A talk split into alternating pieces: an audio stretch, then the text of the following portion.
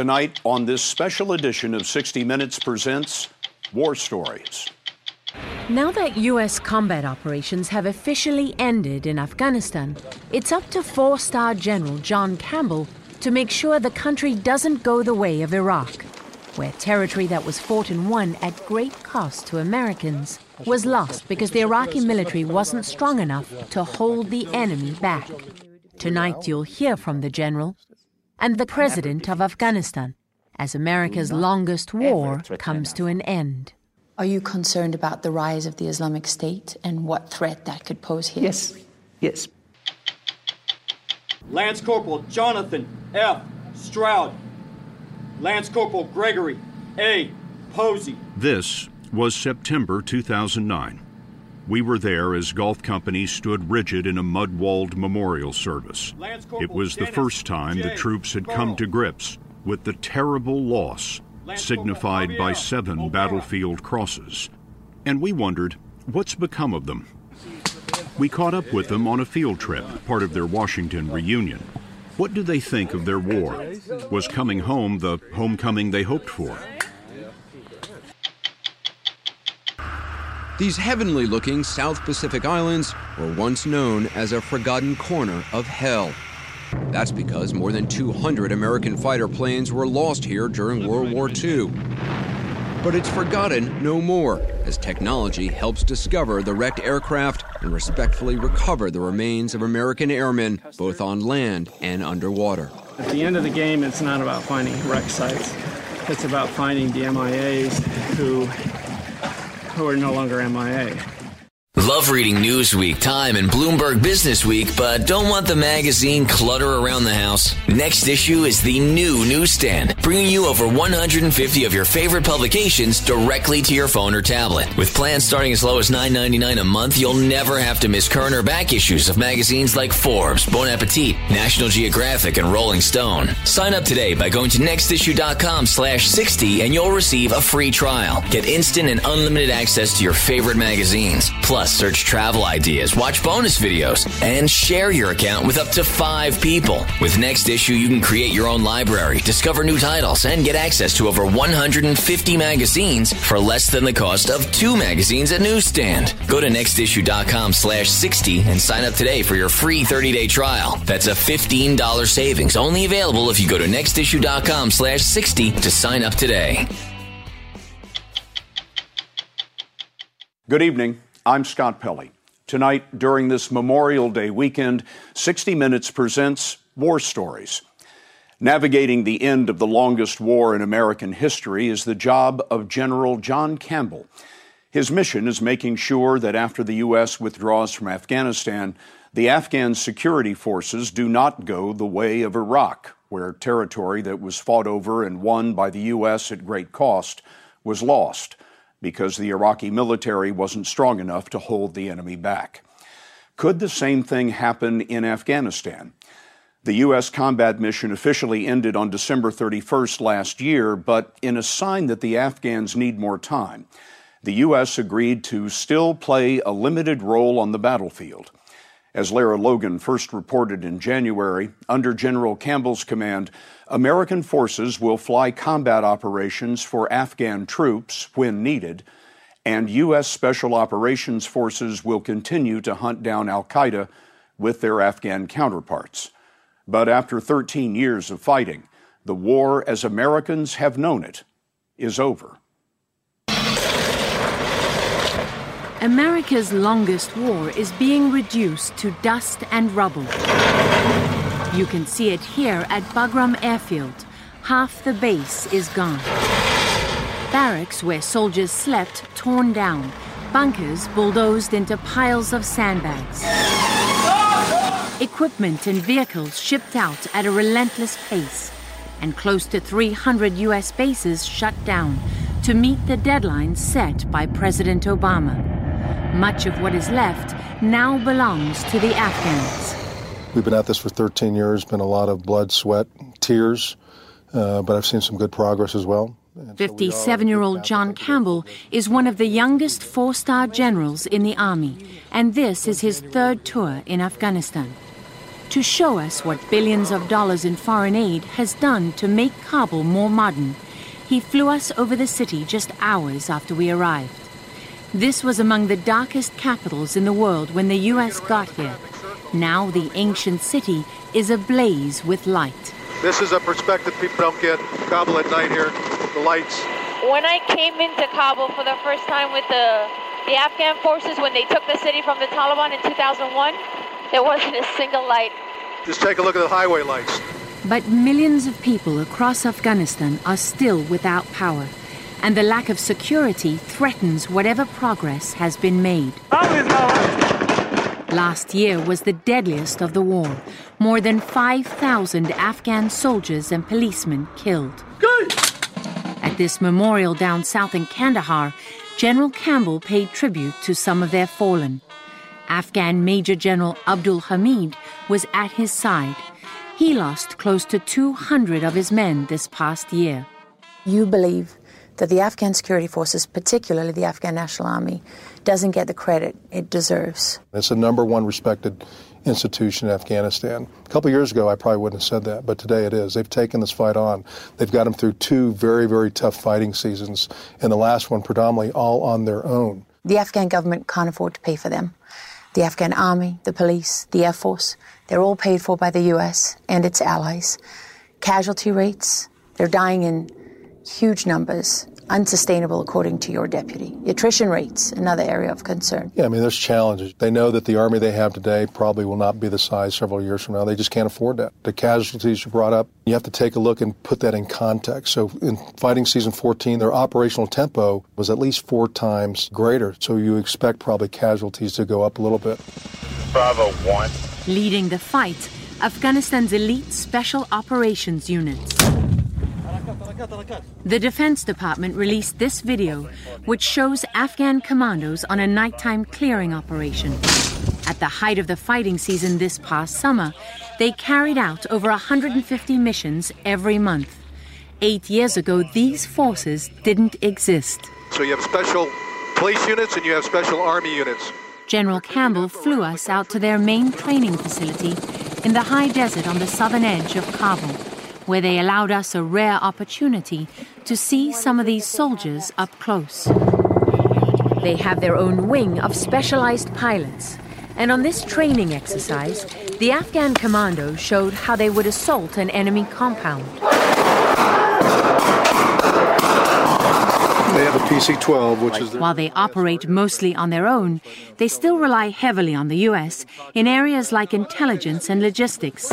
And there are fears over what will happen when the Americans withdraw, heightened by the collapse of U.S. trained forces in Iraq. There is a lot more talk from uh, many of the senior leaders I deal with on the, on the Afghan security forces about Iraq and Syria and what's going on, and saying, hey, the coalition left Iraq, and a couple years later, uh, look what happened. Don't let that happen to us here in Afghanistan. The U.S. significantly underestimated the risks of withdrawing completely from Iraq. Do you face any of the same risks here? The fundamental difference is that the senior leadership, both on the military side and in the government, want the coalition. They want the U.S. to stay here. But do we share any of the same risks? There'll still continue to be threats here in Afghanistan that will try to uh, try to dictate that it is not stable. So, absolutely. Attention to orders. General Campbell has to weigh those risks against his orders to end this war for Americans. Here, he was pinning medals on some of the soldiers he was sending home. Under President Obama's mandate, U.S. troops are now down to about 10,000. And in December 2016, the U.S. mission is supposed to be over. You're operating on the president's timeline here. How much wiggle room do you have? As any commander gets on the ground, he has to make an assessment and then provide, you know, his best military advice to his senior leadership. So I'm constantly making those assessments. So you don't feel boxed in? Well, I, f- I feel like, you know, I'm a four-star general. I'm not sure, you know, what you mean by boxed in. If it, if it means boxed in on the number of people I can have here and the timeline I'm on, again, if the, if if the administration just wanted somebody to come here and say, hey, you're not going to make any changes, you're going to do X, then they wouldn't need uh, a, a leader that had the experience. They wouldn't have picked me. Deadlines concentrate the mind, but deadlines should not be dogmas. Ashraf Ghani is the new president of Afghanistan, a former World Bank official who spent much of his life in the US. If both parties, or in this case, multiple partners, have done their best to achieve the objectives and progress is very real, then there should be willingness to re examine a deadline. Did you tell President Obama that? President Obama knows me. We don't need to, to tell each other it took a firm hand from the US to get President Ghani and his chief political rival, Dr. Abdullah Abdullah, to share power after a bitter dispute over fraud in the presidential election. It's General Campbell's job to stay close to both men. He's now invited to attend their National Security Council meetings here in the palace and says the new government is on the offensive. In our interview, President Ghani had strong words for the nation's enemies. Do not ever threaten an Afghan with violence. We will rise as one, and we will face every threat the way we have taken on thousands of previous armies and conquerors. This is the moment of destiny. Work with us to transform Asia, but should you threaten our existence, everybody will be destroyed, not just us. you say that with a smile at the end. Well, because I want to make sure people understand who they're dealing with. Who are they dealing with? the dealing bones with? of my ancestor guide us. This country was not the gift of anyone. It is the results of millions of people sacrificing what did we have? Our bare hands. One of President Ghani's biggest challenges is something John Campbell has dealt with before. When we first visited him here four and a half years ago, he was in charge of eastern Afghanistan, which borders Pakistan. Man, this terrain sucks. During that visit in 2010, we were caught in an ambush with his troops along the frontier. Get in, get in, get in, get in, get in, get in a routine event for US soldiers who faced the impossible task of fighting an enemy that flowed freely from its safe havens in Pakistan. We've had this conversation before. 2010, when you were division. Three hours you made me talk about Pakistan.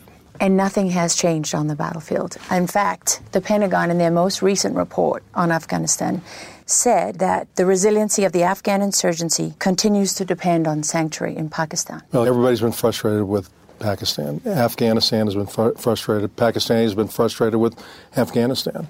You know, I've seen change here just in the last couple of weeks with engagement with the senior leadership. Let's look so, at what hasn't changed in 13 years.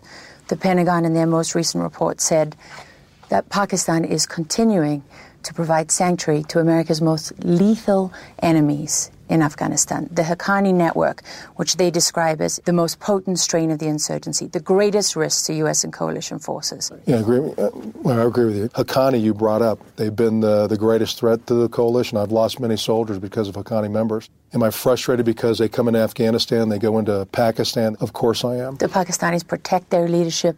They allow them to recruit. They allow them to rest. I, I agree. You know, I'm not going to tell you that uh, I'm a friend of Haqqani here and that Pakistan is not providing them sanctuary. They are. We've known that for years.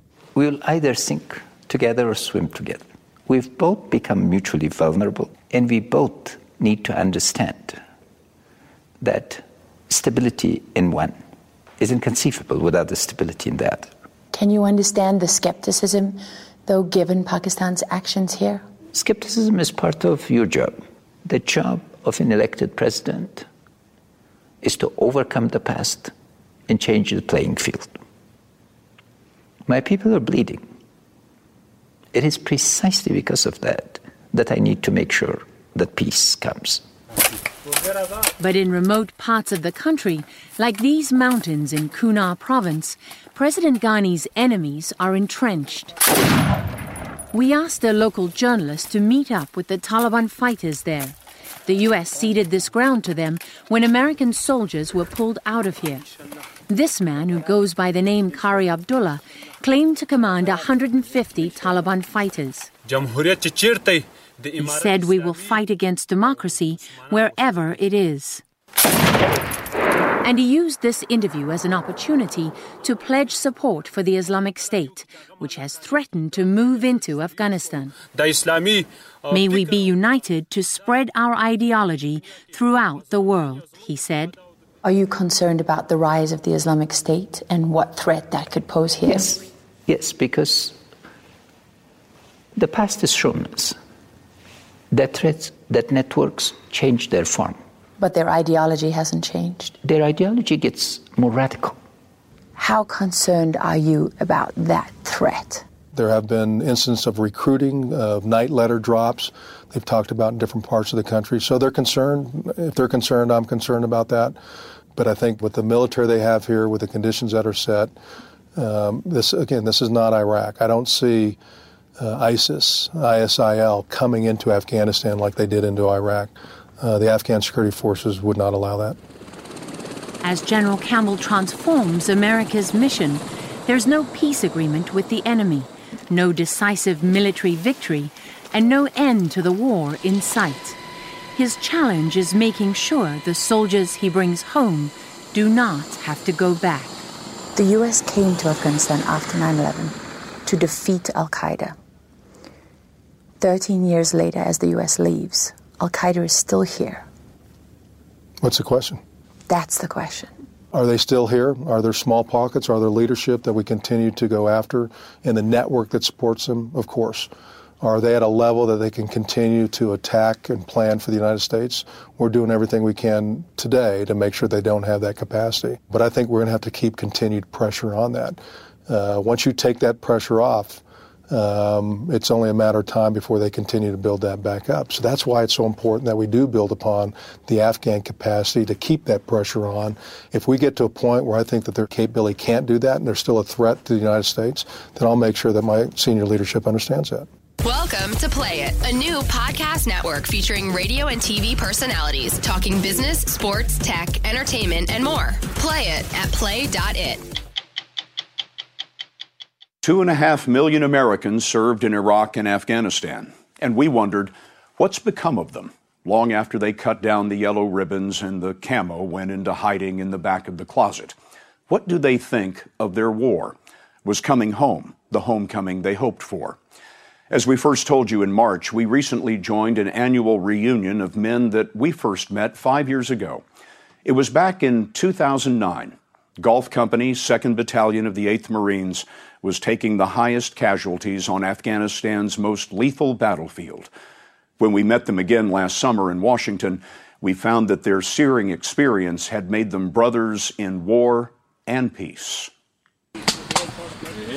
We caught up with them on a field trip, part of their Washington reunion. They fell in without uniforms, weapons, or the passing of years. They're mostly civilians now, gathered in one place they could be together. The place they could say things that had been left unsaid, or deliver news of the last five years. Golf Company's Lance Corporal Burrow and Lieutenant Bourgeois were enlisted in the ranks of Arlington National Cemetery. Each stone arch, a gateway through time. Lance Corporal Jonathan F. Stroud. Lance Corporal Gregory A. Posey. This was September 2009. We were there as Golf Company stood rigid in a mud walled memorial service. It was the first time the troops had come to grips with the terrible loss signified by seven battlefield crosses. First Sergeant Robert Pullen called the roll of the dead. Lance Corporal Patrick W. Schimmel. Lance Corporal Dennis J. Burrow. Lance Corporal Javier Olvera. Lance Corporal David R. Hall. The seven Marines had died fighting to clear and hold the Taliban heartland. Exhausting months negotiating around landmines and skeptical elders. Back then, their orders were to use restraint, and Corporal Jonathan Kiseno told us what he thought of that. It sucks. I don't know another word to say it. It sucks because uh, all you want to do is get that guy. You just want to get them, you know, for, for everything, you know, I, I don't, you know, for revenge, if, you know, to say the least. Revenge for the death of his friend, Nick Xiarhos, who was killed in 2009 by a roadside bomb. Five years later, Quiseno had used his veterans benefits for college, and now he's selling retirement plans for Lincoln Financial outside Philadelphia. He moved on, but he never let go of Xiarhos. It's because of people like him that I want to continue to push harder in life and succeed because it's, it's the good ones that pass. And I can't let that be in vain. It drives me, it motivates me. Is there anything that you miss about Afghanistan and the Marine Corps? Absolutely. Uh, the brotherhood. There's no question about that. Um, you missed the, the sense of purpose, right? You had a mission. Um, you felt accomplished with um, everything that you do, even at a young age. I think when you transition into the real world, you have to find out what your mission is. You know, a lot of people would think you would try to forget Afghanistan, and it seems to me you're trying to remember it. I don't want to put it behind me. I want it to be real in everything that I do because it gives me something to live for. It gives me something to stand for. I love the, the camaraderie and everything that came along with it. There's nothing like it. Nothing. I haven't found anything like it. Golf Company's Rory Hamill was so dedicated to the camaraderie, he went back to Afghanistan for another tour in 2011. I suppose it was uh, to try and get back at the guys that killed my brothers. Tell me about the day you were wounded. Came across a local national who um, gave us some intelligence on the ground that there was an IED in a compound next to his house. I took the minesweeper off my point man's back, and I, I jokingly said, See you on the other side. I got about three quarters of the compound swept, and then I stepped on a low metallic pressure plate. And my leg was instantly sheared off. I remember it seemed very surreal. My vision went gray. There was a lot of ringing, um, dust everywhere. When the dust settled, his right leg was gone, halfway up the thigh. At Walter Reed Medical Center, President Obama brought him an honor. He awarded me with the Purple Heart. It was amazing. It was an amazing experience. You must have been in a pretty dark place otherwise. Oh, yeah. The first two weeks, um, a lot of the thoughts going through my head were why didn't I die? What am I going to do now with my life? Were there times that you wish you hadn't survived? Yeah. I was contemplating taking my own life, but sitting and thinking about it, realizing that I have children that depend on me, I knew that that, that, that was not the right course of action. Urged onto a different course by his father, Hamill pressed through counseling and physical therapy. He's found work managing logistics in a Navy program for wounded warriors. Having been through everything you've been through, would you do it again? In a heartbeat. And maybe the man I am today. Whether they like it or not, I still feel responsible, you know, for them. They're still your Marines. They always will be. Golf's battalion commander was Lieutenant Colonel Christian Cabaniss. In this summer of decision in Afghanistan in 2009, you are going to change history. Living the dream, you know, one minute at a time. Today, he's Colonel Cabaniss, and he joined this reunion. Why do you think some of the Marines are still struggling after they've come home, after five years? I think in some ways we all do when we come back, is because we're trying to put that experience uh, into perspective. I joked, I'm never more popular coming home from a deployment than right before the bus door opens. Superman's coming, Superman's coming, Superman's coming. The door opens, oh, it's just him. And they expect you to fall back into those roles husband, um, father, brother, nephew, cousin, uncle, as if nothing changed. There were definitely times when I questioned what we were doing over there. Five years ago, Dan O'Hara was a fresh second lieutenant leading his first combat platoon. What's the biggest threat to your Marines? The biggest threat would be uh, the improvised explosive devices. He told us then that he joined the Marines because he didn't want to regret not serving. It turned out we met on what would be his worst day. We should be good pushing up through here until we get near that IED site. It was a mission to defuse a landmine, and it went exactly according to plan. But on the way back, Lance Corporal David Hall detonated a second bomb. And the next day, O'Hara tried to give meaning to Hall's death. So just understand we're doing we're doing the right things. We're doing good work. We're making a difference here. You know, we're here fighting for the people of Afghanistan. We're here ultimately fighting for our country. Should we have been in Afghanistan? I don't know. Maybe the answer is yes. Uh, maybe it's no. And so when I run into people who say, "Tell, tell me about Afghanistan," what were our goals there? Should we have been there? I think I'm in the same boat where I would say, you know, to be honest with you, I don't know. After two tours and a lot of questions, O'Hara's been recruited into General Electric's program for returning vets. He's a project manager for GE Oil and Gas, and sometimes he thinks about running for office. I had done what I wanted to do in the Marine Corps. I could say I deployed twice in the defense of my nation, so that was something I was proud of. There's certainly a part of you that says, I'm glad that that's over with. Goodbye to all that. Yeah.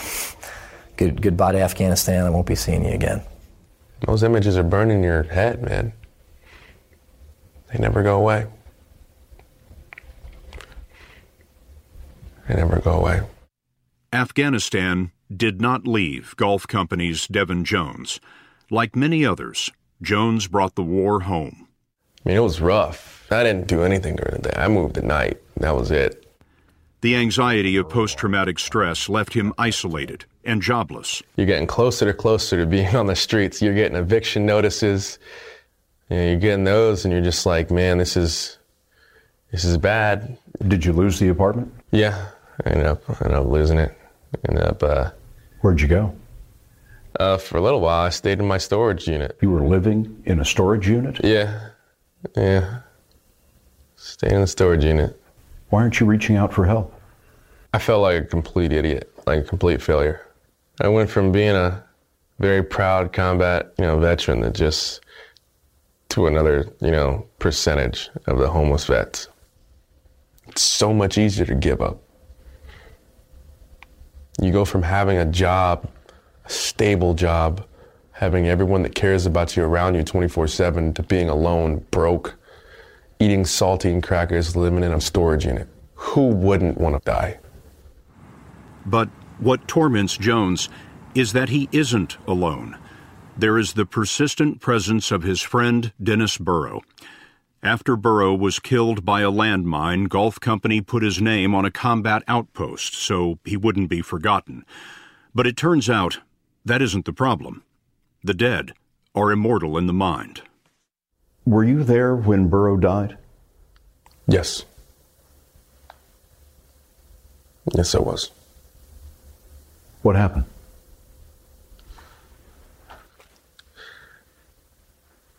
I'm not sure if I really want to go into detail on that too much. You know, um, I'm not. I don't want to be the person that, that the family hears that from if they don't already know. You know, it's not easy to think about that day because um, that was a pretty rough day. Sorry. I'm sorry that it's it's so hard to remember that.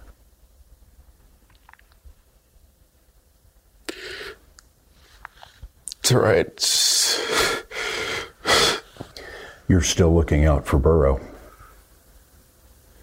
Yeah. You never stop looking out for your team. Your team's everything.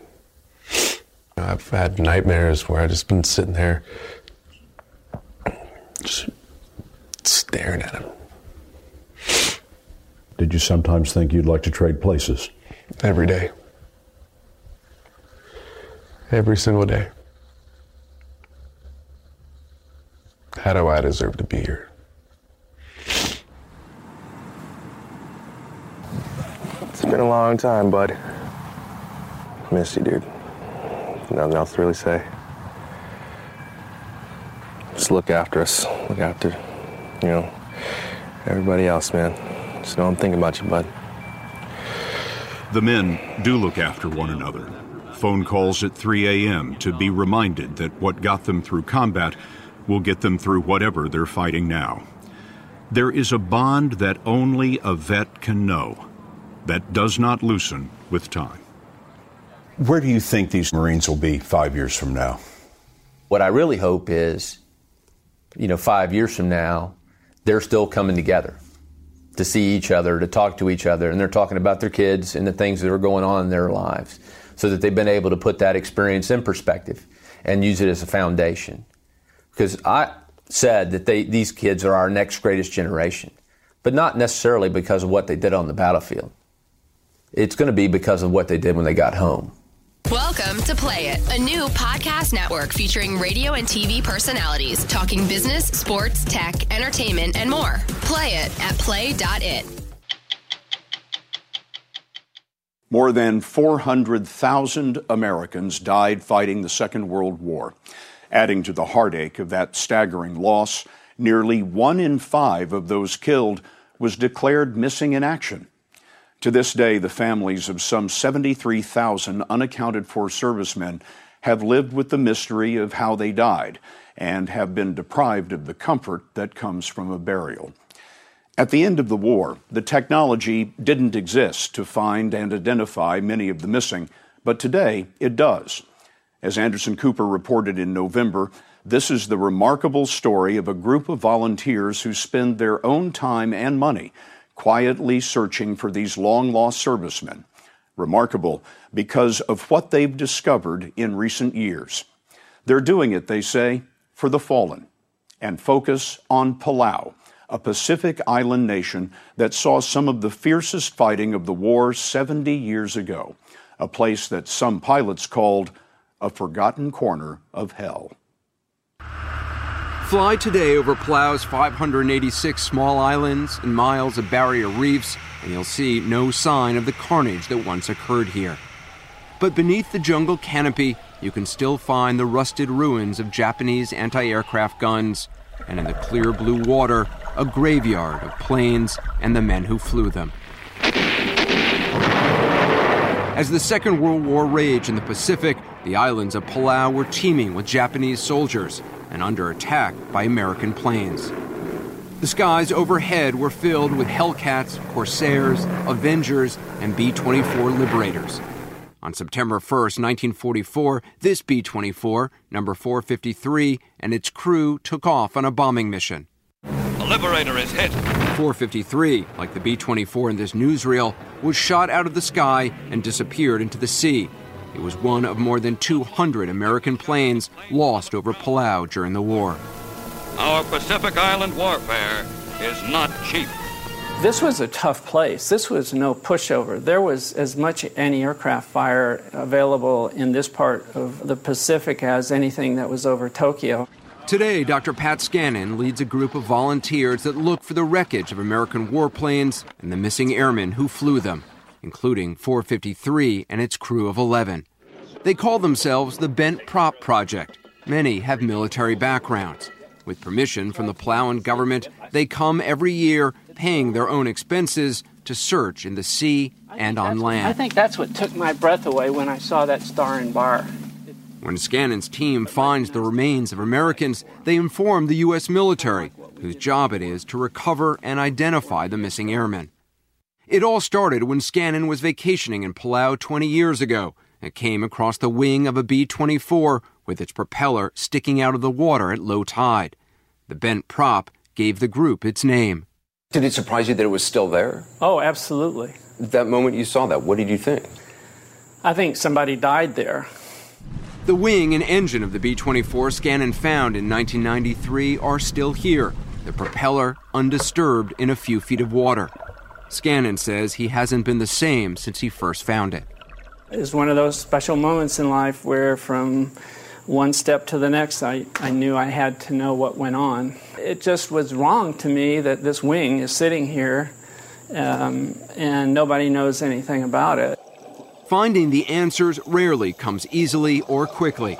Scannon's team spent 10 years looking for 453, acting on hunches and old battlefield reports. But it wasn't until 2004 and a tip from a local fisherman that they finally found the wreckage. That's the tail section of the plane. It was about a mile away from where they'd been searching all those years. a mile away underwater is you might as well be on the moon. We spent years doing grid searches in the area that we thought it was. Searches Just methodically, square by square underwater. Square by square underwater. Because we knew it had to be here. We, you know, you know, B24 is a big thing, and at least on the map, these waters don't look that big. So how hard could it be? At least that's what we thought. Well, it turns out it's hard.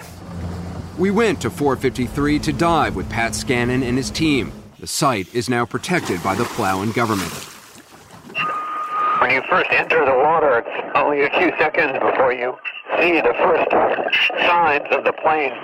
The plane impacted, and as it hit the water, that's why it's now laying in sections.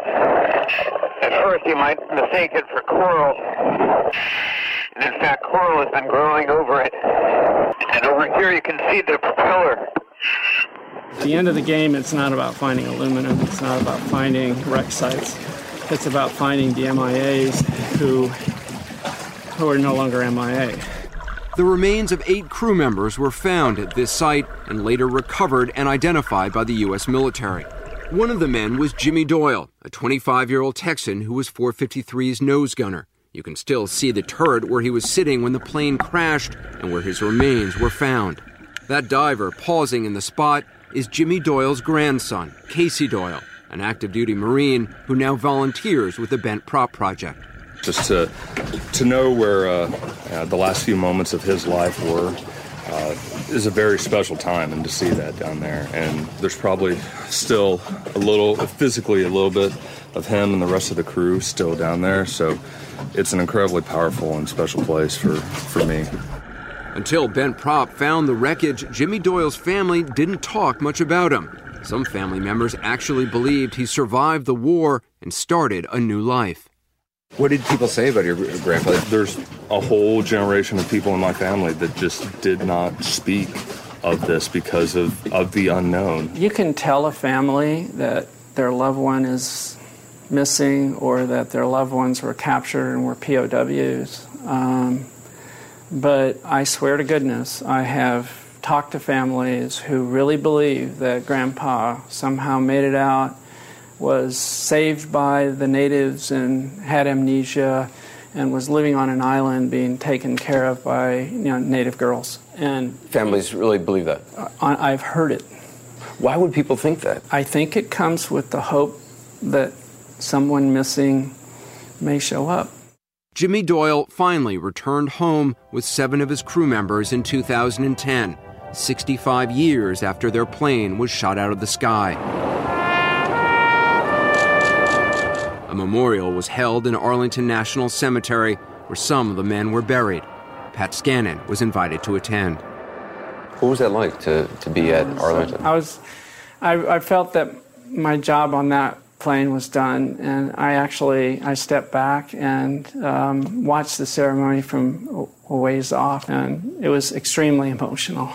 You're emotional just thinking about it. Oh yeah, uh, I think about it a lot actually. It's what's the emotion for you? Happiness that they know what's what happened. But not everyone from 453 has come home. Just after the plane was hit, three crew members parachuted out including 22 year old Art Schumacher. All three were quickly captured by the Japanese and, according to witnesses, taken to a camp in the jungle and executed. The Bent Prop team is still looking for their remains, but searching on land is no easier than in the ocean. Pat Scannon has tried to pinpoint the location of the graves by traveling to Japan to interview former Japanese soldiers stationed in Palau and he's tracked down Palauans who say they saw the men just before they were captured. Well, you saw the parachutes. Yeah. Do you remember how many? What I saw later, three, I think. One Palauan drew a map in the dirt showing where he believed the prisoners were executed. Using that information, the Bent Prop team has identified two spots in the jungle where they think as many as a dozen Americans were killed. We were with them when they started digging. The red sticks are where buried pieces of metal were detected, probably fragments of munitions, but perhaps a prisoner's button or zipper. The chance of finding Art Schumacher and the others on the first dig may be small, but Schumacher's niece Jo has flown here from Washington. What would it mean to, to find your, your uncle? Oh gosh, we could bring him home. We could bring him home to family. That's we can do a proper burial. We can honor them, and they gave their lives for their country. Scannon's team has found debris from at least 30 American planes over the past 20 years. In addition to the eight airmen recovered from 453, Bent Prop's other discoveries could lead to the return of 19 more MIAs from Palau. But many planes crashed in far less accessible parts of the ocean and dense jungle, and their crews never found. Do you know how many Americans are still missing here? We think it's somewhere between 70, 80 um, American uh, American airmen crashed in this area. The real question is how many crashed inside the barrier reef inside the barrier reef means we can possibly find them. Why? Because outside? It's 2,000 feet deep. In 2005, Scannon's team found this wing of a TBM Avenger in the jungle. They believe the rest of the plane is in the water nearby, and they've been searching for it the past nine years. But we've never been able to find the fuselage, and so somewhere out here, there's a fuselage poss- possibly with two MIAs on it. To find the Avenger, Bent Prop has now been joined by a team from the Scripps Institution of Oceanography and the University of Delaware. They bring high technology to the hunt. This research torpedo, called Remus, can scan large areas of ocean with sonar. Eric Terrill leads the effort.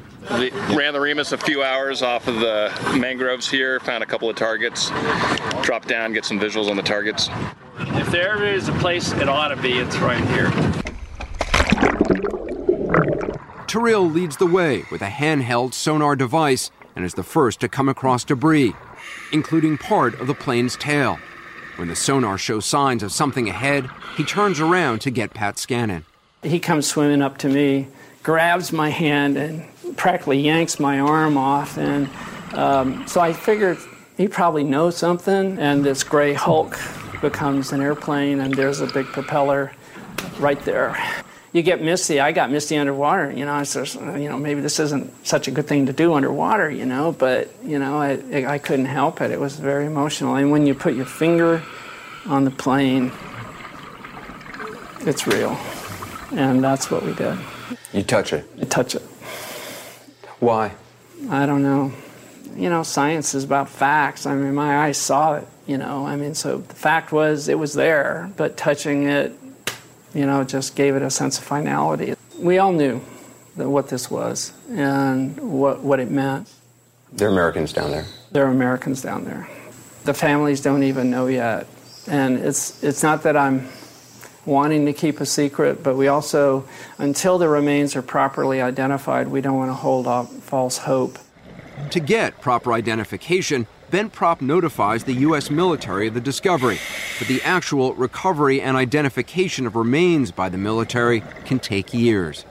This plane was shot down over this area the 4th of May 1945. Every time Bent Prop finds wreckage of a plane with missing airmen, they hold a small ceremony. They videotape it so that one day the families of the MIAs will know the respect shown to them by Scannon and his team who've spent their own time and money to find them. Over the Avenger crash site this year, Bent Prop unfurls an American and a Palauan flag and speak of the men who were lost. They say their names, their ages, what they've learned of their lives. And at the end of every ceremony, Pat Scannon recites a poem written during World War I. It's called For the Fallen. Would you read it to me? Sure, I will read it to you. I can't read it without standing up. Can I stand up? Of course. So, um, they shall not grow old as we that are left grow old. Age shall not weary them, nor the years condemn. At the going down of the sun and in the morning, we will remember them.